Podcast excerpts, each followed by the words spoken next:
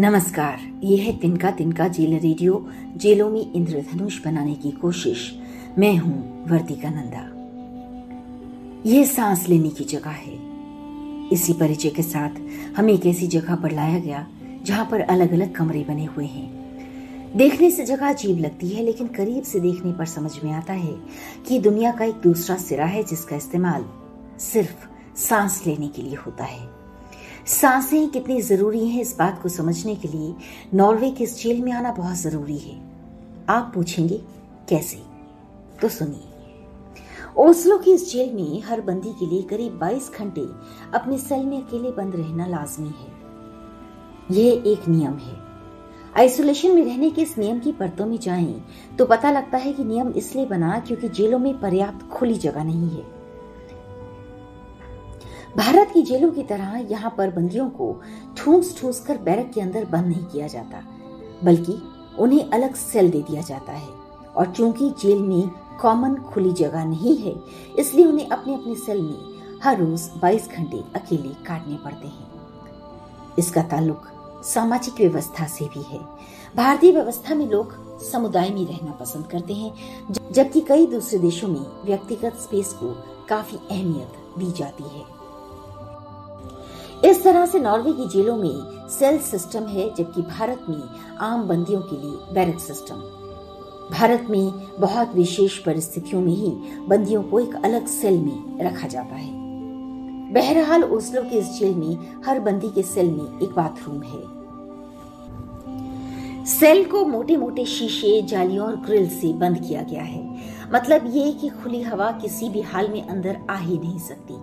हवा की आवाजाही एकदम से बंद। खुली हवा में सांस लेना जैसे एक बहुत बड़ा तोहफा हो। सांस लेने के लिए हर रोज एक घंटे के लिए वो इस जगह पर आ सकते हैं जिसे सांसों के लिए महफूज रखा गया है। लेकिन सारे बंदी एक साथ यहाँ नहीं आ सकते। वे अपनी अपनी शिफ्ट के मुताबिक ही यहाँ पर आ पाते हैं। तब उन्हें यह खुली स्पेस मिलती है। सांस लेने की जगह पर करीब आठ अलग अलग कमरे हैं। हर कमरे में एक बंदी एक घंटे के लिए बैठ सकता है, पर उन्हें यहाँ पर भी अलग अलग कमरों में ही बैठना होगा। नियम यह है कि वे आपस में बात नहीं करेंगे। संवाद पर भी गजब की मनाही है यहाँ पर। ऐसा आमतौर पर भारत में नहीं होता।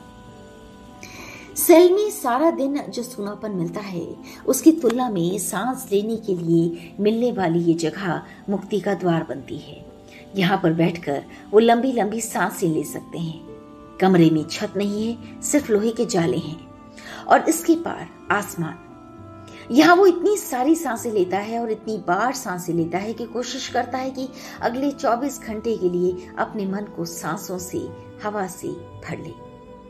तब वे सिर उठाकर आसमान के छोटे छोटे टुकड़ों को देख सकते हैं। छोटे टुकड़े इसलिए क्योंकि यहाँ भी आसमान और कमरे के बीच में बहुत सारी जालियाँ लगी हैं। मतलब ये कि खुला आसमान किसी भी हिस्से से नसीब नहीं। जेल पूरा आसमान किसी को नहीं देता। जेलें शायद चाहती भी नहीं है कि बंदियों की आँखों के नसीब में एक पूरा आसमान आए। आसमान के बीच में बड़ी बड़ी कंटीली तारे हैं, लोहे के जंगले हैं।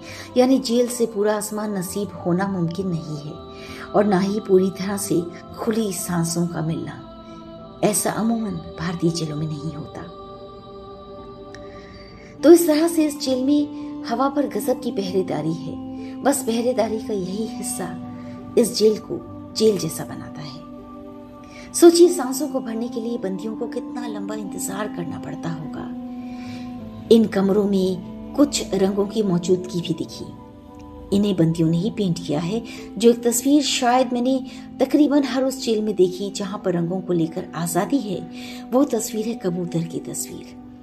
यहाँ भी सफ़ेद कबूतर की कई तस्वीरें हर तरफ़ हैं और उड़ती हुई चिड़िया की खुले आसमान की तरफ़ जाती तस्वीरें। क्योंकि आसमान यहाँ आसानी से नहीं मिलता, इसलिए आसमान को बंदियों ने सोचकर पेंट किया है। भारत की जेलों और यहाँ की जेलों में ये एक बड़ा फ़र्क है।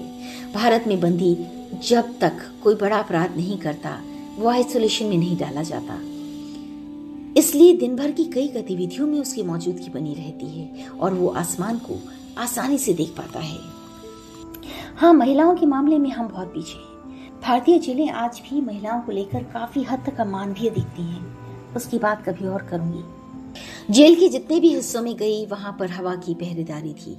जेल के अंदर लोहा नहीं दिखता, लेकिन लोहे की गंध जेल की हवा में खुल गई है। अब सुनिए जेल रेडियो की बात। जेल का रेडियो एक सुंदर से कमरे में बना है।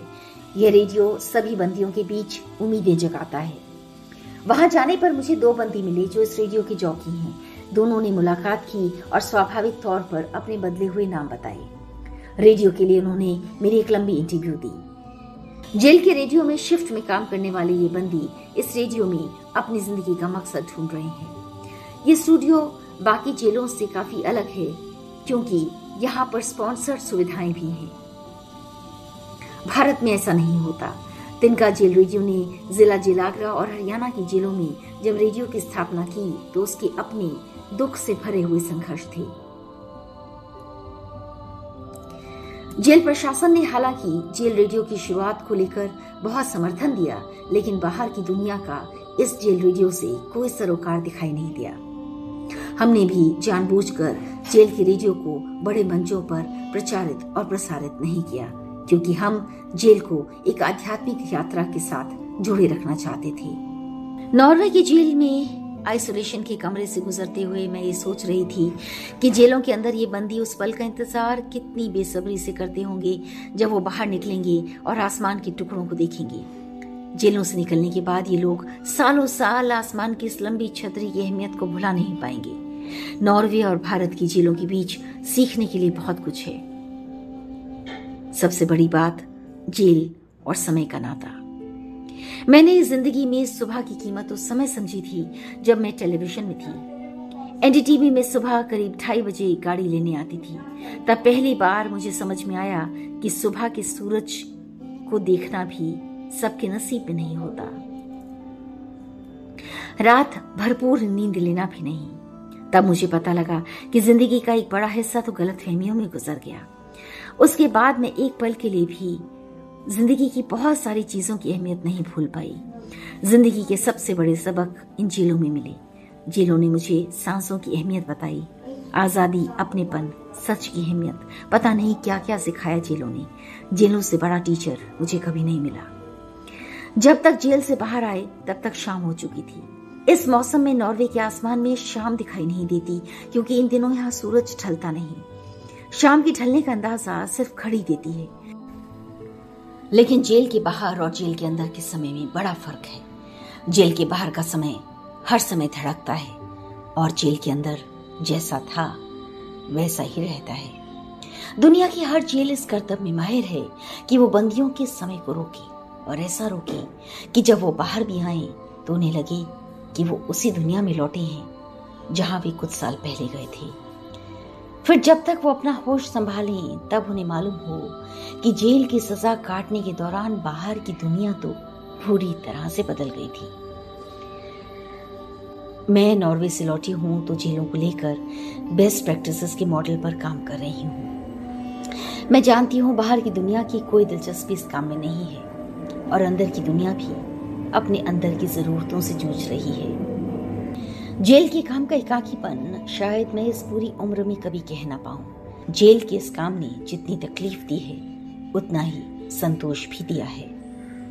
नॉर्वे की इस जेल से आवाज़ की दुनिया की बात करती हुई मैं वर्तिका नंदा, तिनका तिनका के लिए